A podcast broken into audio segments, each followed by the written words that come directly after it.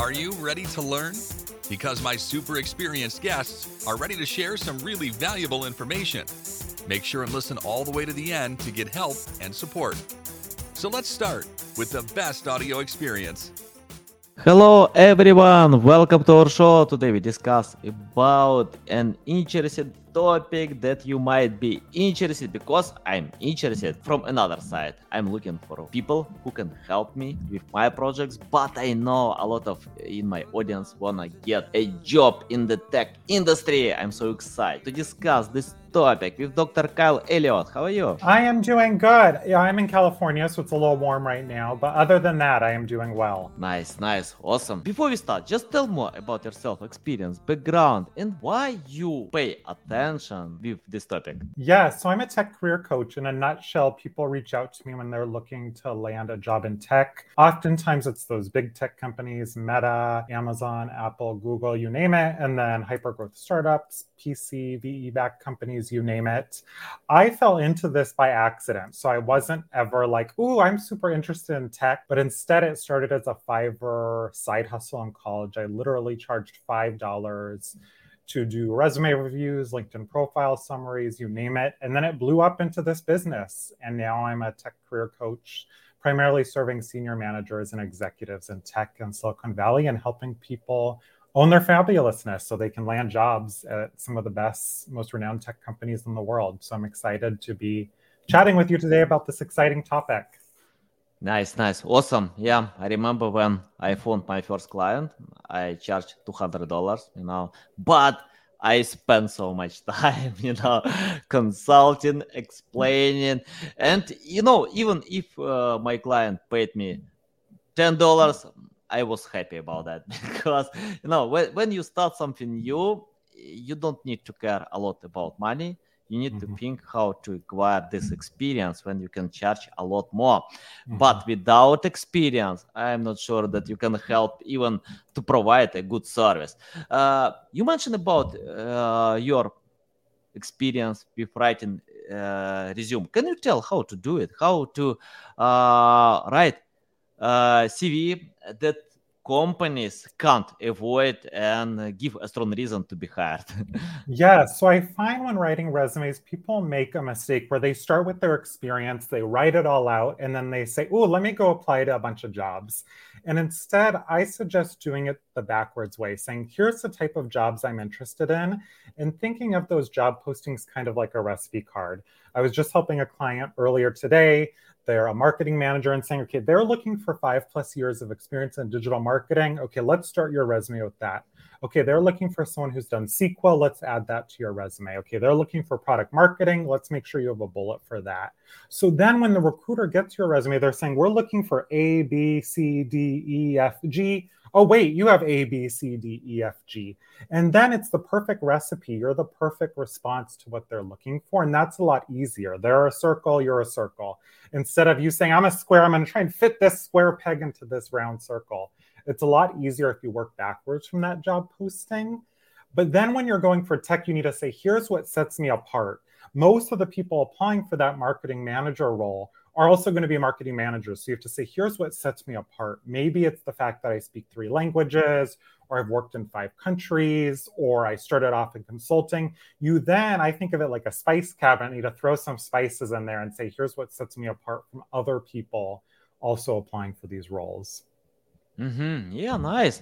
And can you tell about creativity? Uh, in marketing, uh, we often use uh, creativity because if you want to stand out from the rest you need to be creative. You need to create something new. And uh, remember interesting story um, uh, let me share a short story about uh, lloyd richards. He published a book uh, 11 years ago and he spent like 14 years to write a single book. 14 years you know it's more than a decade no a lot of time to write a single book.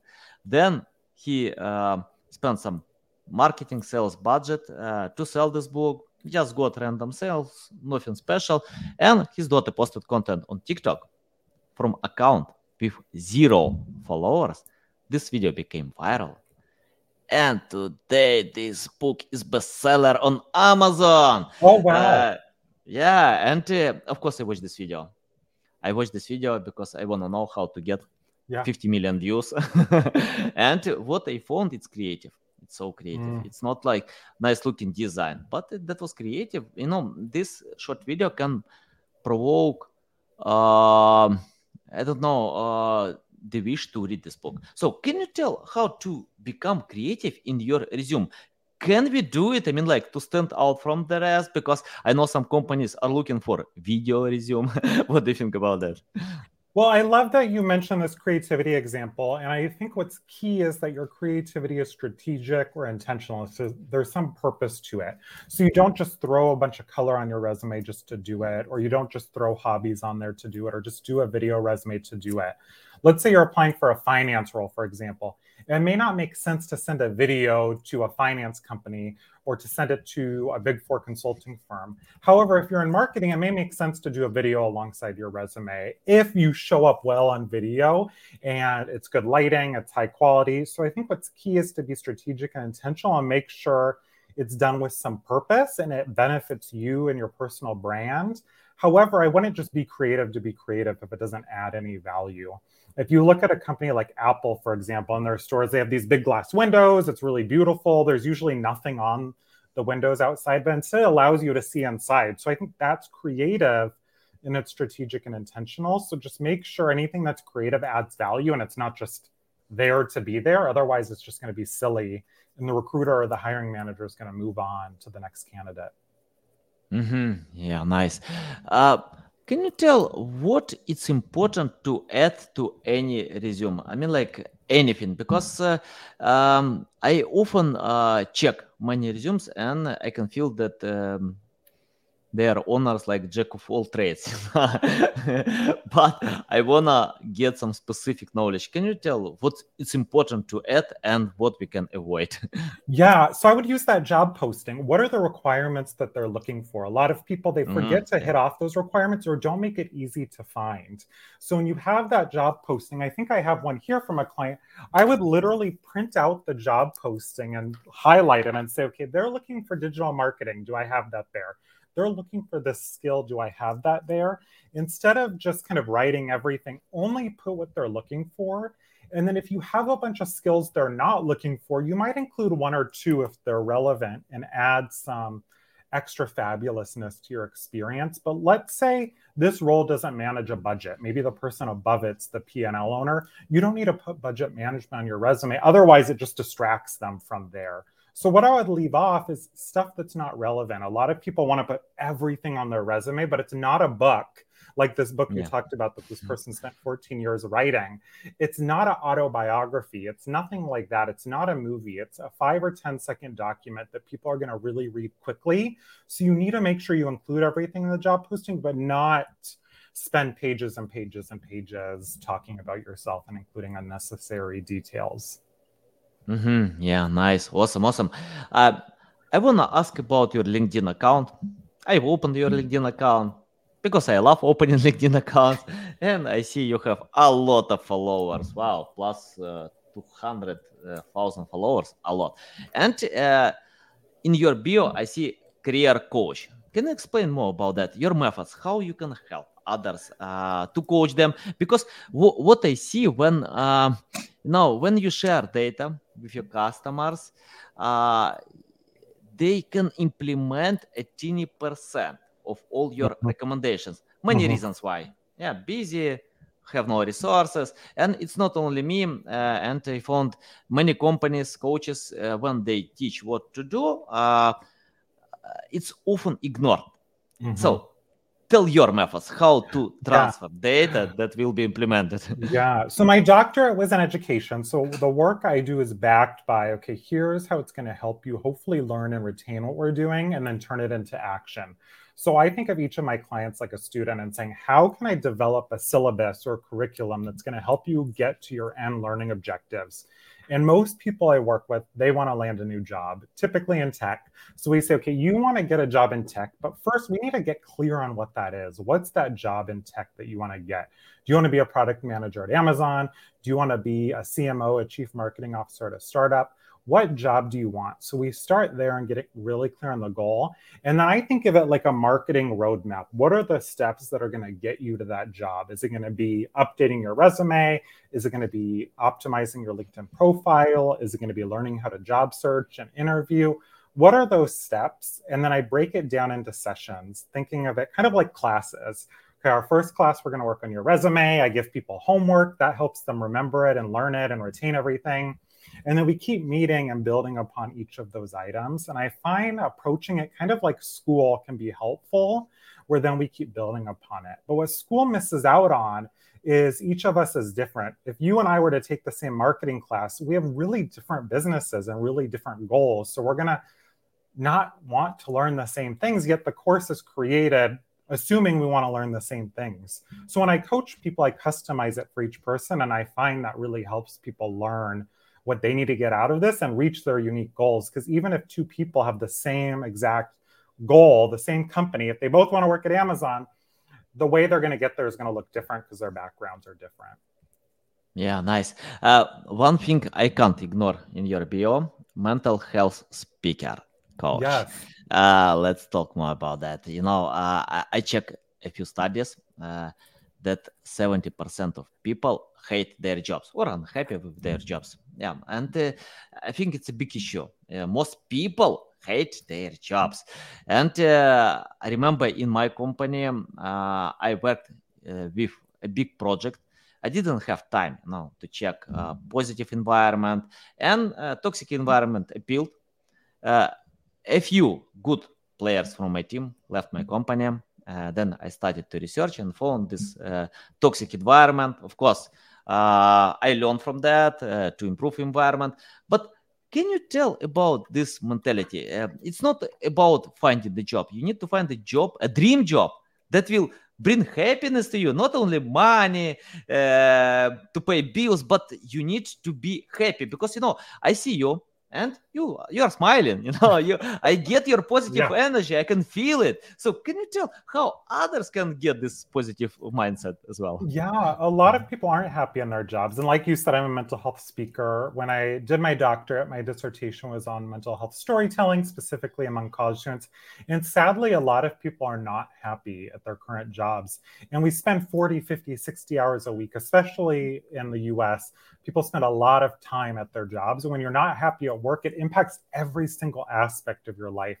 So the very first step i take with a lot of people is to get clear on what they want in their next job. And i say tell me about your ideal job. Tell me about the company how you spend your day.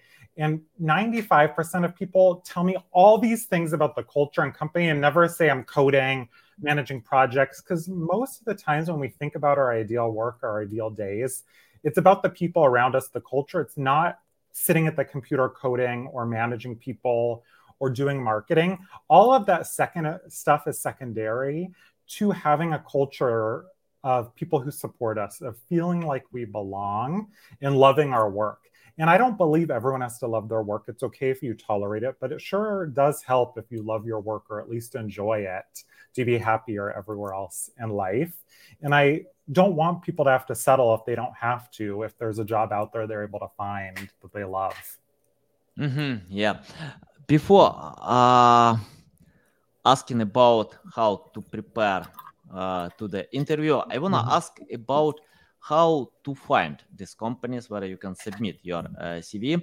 Uh, can you tell more about that? Because uh, people can make their own choice, uh, or um, sometimes uh, they are not related to requirements, but uh, I spoke with people who who was hired uh, even with different requirements, but they submitted their uh, CV. So, can you tell more about that? I mean, yeah. like how to choose the right companies? yeah, a lot of people will just go on LinkedIn or Monster or Indeed or these big job search boards to try and find roles. And there's nothing wrong with that. But then you're competing with everyone looking at these job boards. And there's just so many jobs out there. You have to sort through hundreds of thousands, if not millions of roles. So instead, I love using job boards that are specifically tailored to the tech industry, to startups. There's Built In and Team Blind are two of my favorites. And then you can read about these cultures as well. So if you go on Team Blind, for example, you can read more about the cultures and what it's really like working there. Because any company can say they're great to work for, they can get on a top 100 companies or best places to work lists, but then really learning from employees who are there in the role that you want. So, not just anyone at that company, but someone who's in a similar role you can learn more about. So, I like using Team Blind built in to learn more about these companies. And then I would take it a step further and suggest that you go on LinkedIn and let's say you want to be a marketing manager at Amazon, just an example you can reach out to marketing managers at Amazon and say, hey, I see you're marketing manager at Amazon working um, on the AWS platform. Can you tell me more about what it's like working there? And get some insights. Because again, anyone can say anything, but to learn what it's like to be in that specific role can be really helpful instead of just reading their website where they're going to say they're a great place to work. And it's a lot different once you learn about people there. And then some people wait till they're in the interview process to ask those questions. They say, Hey, Kyle, I'm just going to ask once I'm in the interview. But again, that company is courting you, so they may not always be as honest as you'd like. So if you go kind of through the side door and ask questions of who, of people who are currently there, you can learn a lot more about the company. Mm-hmm. Yeah, awesome. Valuable, valuable. Okay, Dr. Kyle, let's talk about interview. Mm-hmm. How to prepare. You know, for me, it's important to be prepared everywhere. Once mm-hmm. I read this book, awesome book from Dale Carnegie, and he wrote how Lincoln, yeah, the president of the United States, prepared to each meeting uh, without any exception. He always prepared many times uh, to speak publicly. So uh, I think it's the same with interview. You need to be prepared. Mm-hmm. When you feel confident, you can uh, give a strong reason to be hard. So yeah. tell how to do it. so I find how I, I'll start with how I wouldn't prepare, which is a big mistake a lot of people make. What they do is they go into interviews having prepared their answers to the top 20 or 50 or 100 most common interview questions. Tell me about yourself. What are your strengths? What are your weaknesses? And then what happens is they get asked a question they haven't prepared for and they freeze and say, oh gosh, that wasn't a question I prepared for. So while it's okay to look at those questions, I would work backwards and say, here are the great answers I want to share. Here are the stories I want to share during my interview, and then work backwards and practice answering questions. Say, here's five, six, maybe 10 great stories or answers I want to share. And then summarize them down to a page, some key bullet points. And then, whenever you're asked a question, kind of like a politician, if you watch a debate, especially the US presidential, vice presidential debates, anytime they're asked a question, they work backwards from their talking points. If they get asked about Medicare, for example, but they have a great talking point about healthcare insurance in general, they're going to pivot to that question or that answer and reverse engineer it back to their question. So that's what I would encourage people to do. Have some great stories, some great answers ready, and then work backwards to any questions that are thrown their way because that's going to be a lot quicker to prepare because you just you really can't predict every interview question that's going to come your way. Mm-hmm, yeah, I want to ask about another side of this coin about companies because, um, yeah, according to um, many studies, that most companies uh, dislike most of their hiring. So yeah, uh, they hire people, wrong people. Um, can you give tips to companies to find candidates uh, i mean like to increase the percentage of good hiring. Yeah so a lot of companies will hire based on fit or based on culture this gut or this feeling. And what's really critical is to move towards skill based hiring. It's not the end all be all. It's not the only parameter part of a larger hiring strategy and initiative. And i'm not a talent acquisition expert, but one component of an effective strategy for hiring is skills based hiring and saying, here's the skills we're hiring for, and here's what we're evaluating. So if they ask a question, saying this is the skill that this question's tied to. So if we're asking someone around digital marketing, what skill are we evaluating? What are we looking for, and how are we measuring it? And not just asking questions like, what's your superpower? And asking that question to ask it what's the purpose what skill are we measuring here how are we measuring it? What's the rubric here? So then we can be fair in evaluating people instead of just going with our gut and intuition. A lot of organizations haven't created really any formal rubrics or processes or procedures around hiring and they're just kind of going with their intuition yet the biggest budget in almost every organization is their people so i would suggest spending some time implementing some skills-based hiring processes if you want your organization to not regret a lot of their hiring decisions. Yeah and uh, one question i i can't avoid uh, sorry for that about ai you know yes. it's a hot topic. It's a regular tool you know in my tool set. I use every single day. Uh, and it's interesting i spoke with my brother and he told me after launching ChatGPT, uh, he started to write uh, cover letters by using ChatGPT because before that he ignored all the time companies that ask to write cover letter. Mm-hmm. Uh, he he's not creative on writing. Uh, his main job accounting and he doesn't know what to write there. But yeah. uh, ChatGPT decided all this issue, and today he can submit all the resumes with uh, cover letter. Can you tell how to use it smart? I mean, like uh, we have this tool. Uh, if I ask ChatGPT, please write. Uh, resumes uh, cover letter i can get it for a few seconds but it doesn't mean that i can get quality stuff and yeah. if it's generic companies can feel it. So, any tips about that? How to use it smart? Yeah, I love that you said it's a tool in your tool belt. So I think of it as one of many tools. You could use ChatGPT, and it could be part of it. A lot of my clients, instead of having ChatGPT write their whole resume, they may say, "Here's a bullet point I have. Can you have it be more impactful?"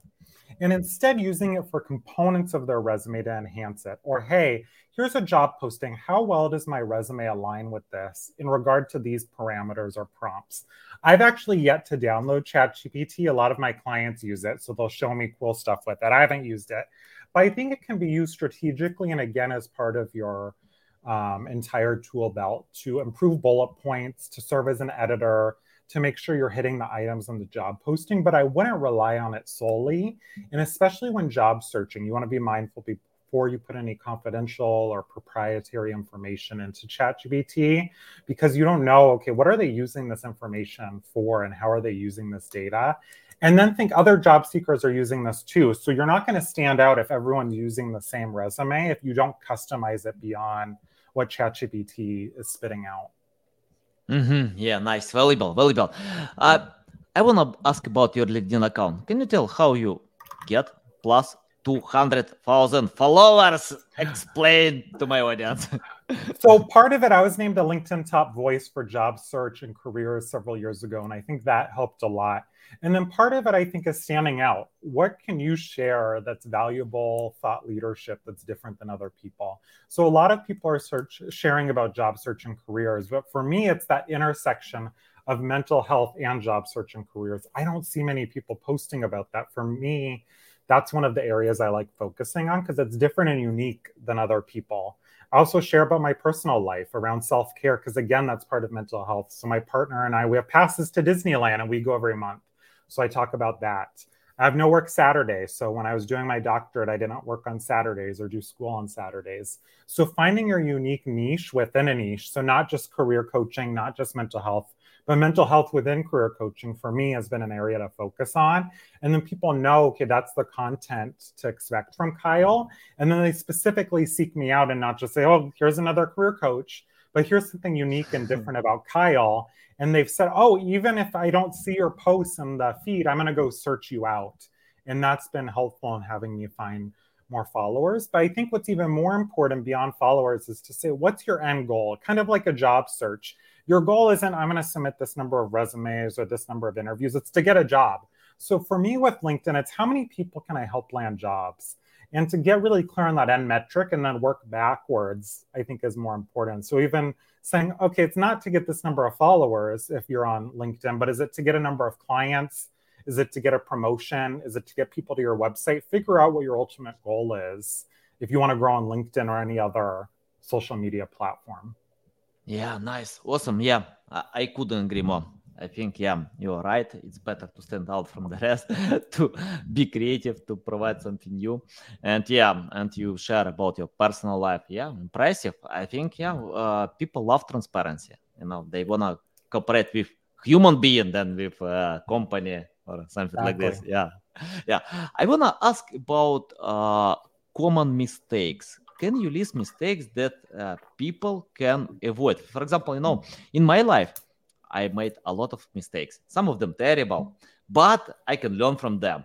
And mm-hmm. we can't avoid all mistakes. We, we need to do it them, but uh, some mistakes we can avoid. Can you list them?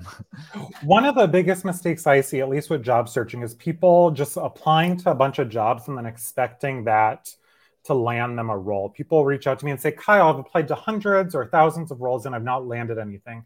And I think the mistake there is not just applying to all these roles, but also not asking for help. And I realize I'm biased since I'm a career coach. I do this for a living. But for me, when I need help in areas like with taxes, taxes are really confusing to me. I reached out to an accountant and got help. When I needed help with my retirement and figuring out a 403B, I think that's what, see, I don't even know what it's called, but when I needed help with the 403B, a 401k, a IRA, I reached out to a tax person.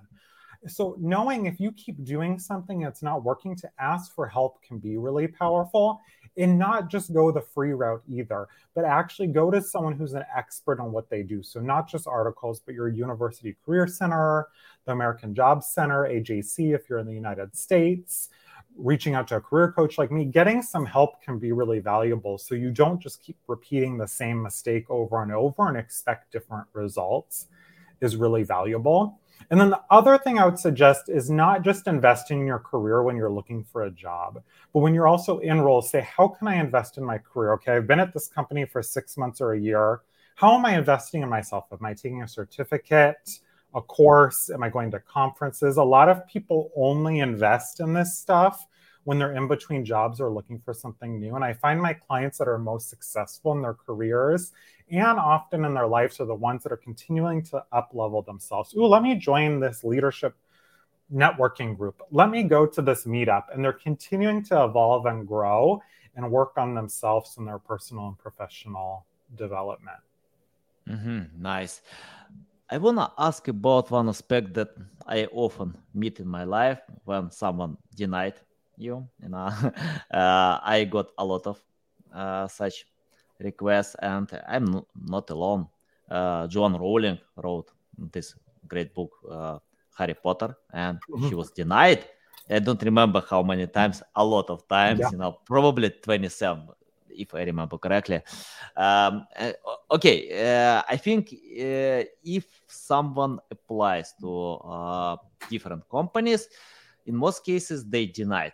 Can you tell about what to do? Okay you couldn't get your dream job in one company. You can find in another company. You can find another way. So can you tell about how to go ahead? I mean like don't give up don't burn out just any tips about that Well, first, just statistically, you're most likely to get denied for a role when you apply. If there's two or more people applying for more than two people applying for a role, statistically, you're likely to get denied if they're only hiring one person. So it's helpful to know if you got denied, you're in the majority. Because when they're hiring, if they hire only one person, a smaller slice of the pie is the people they're hiring because that's just how hiring is. So knowing that you're not alone, that it's normal, it happens. Most people get rejected for a role is helpful. And then saying, okay, that's only one opportunity. What can I do to move forward to increase my chances is really important. When I work with people, I say it's only you and I on the screen. We can't change what's outside of this. We can't change whether they accept or reject you we can't change how they navigate their hiring process. What we can change, what's inside of our control, is optimizing your resume, optimizing your LinkedIn profile, crafting compelling cover letter, networking, going for the right roles, and saying, what's everything that's in my control and how do I optimize and improve it?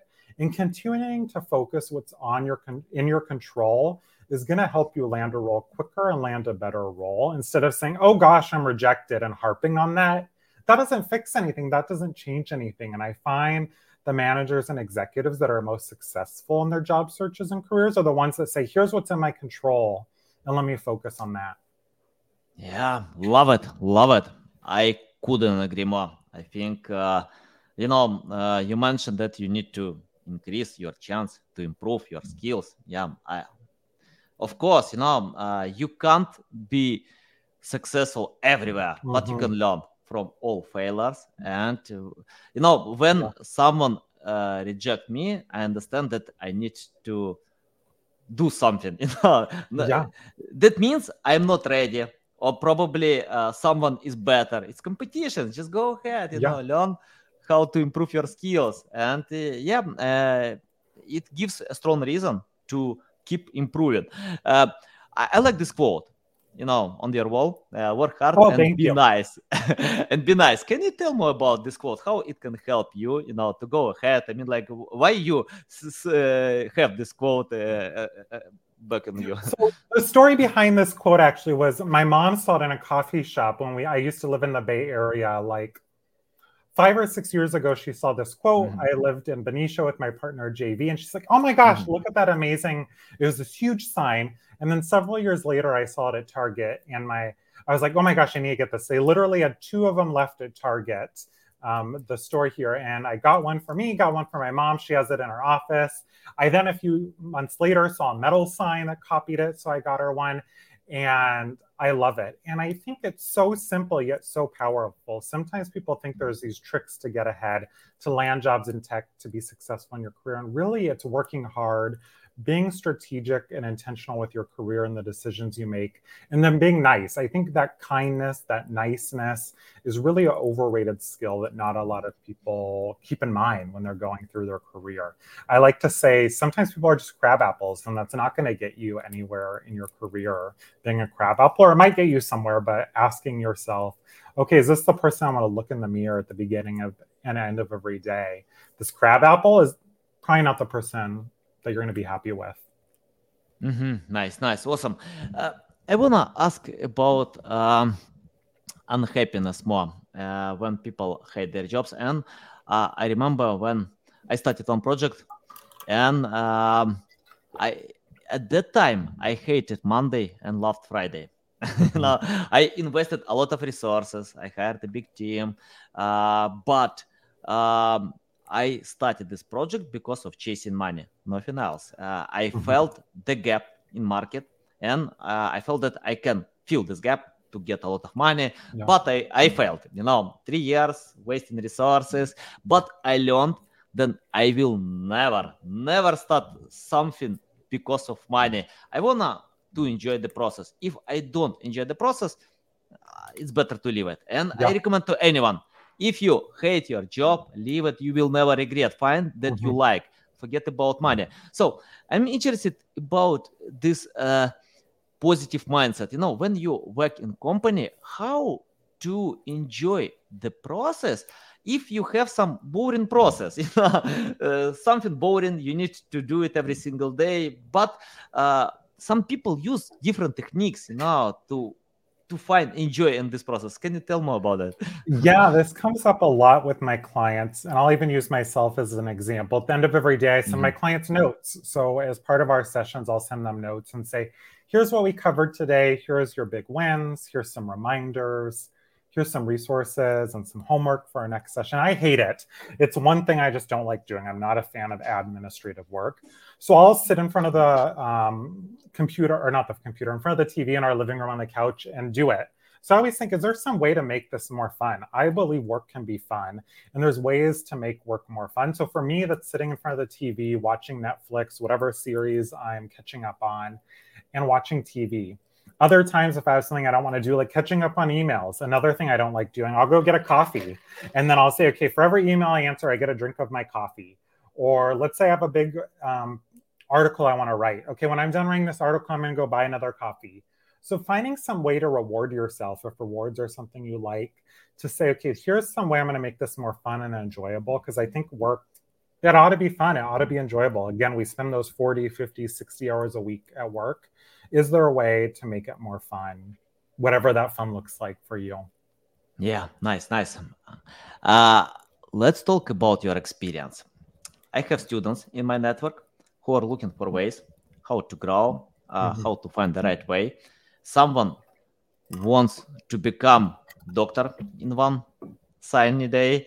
Someone wants to get plus 200,000 followers high engagement.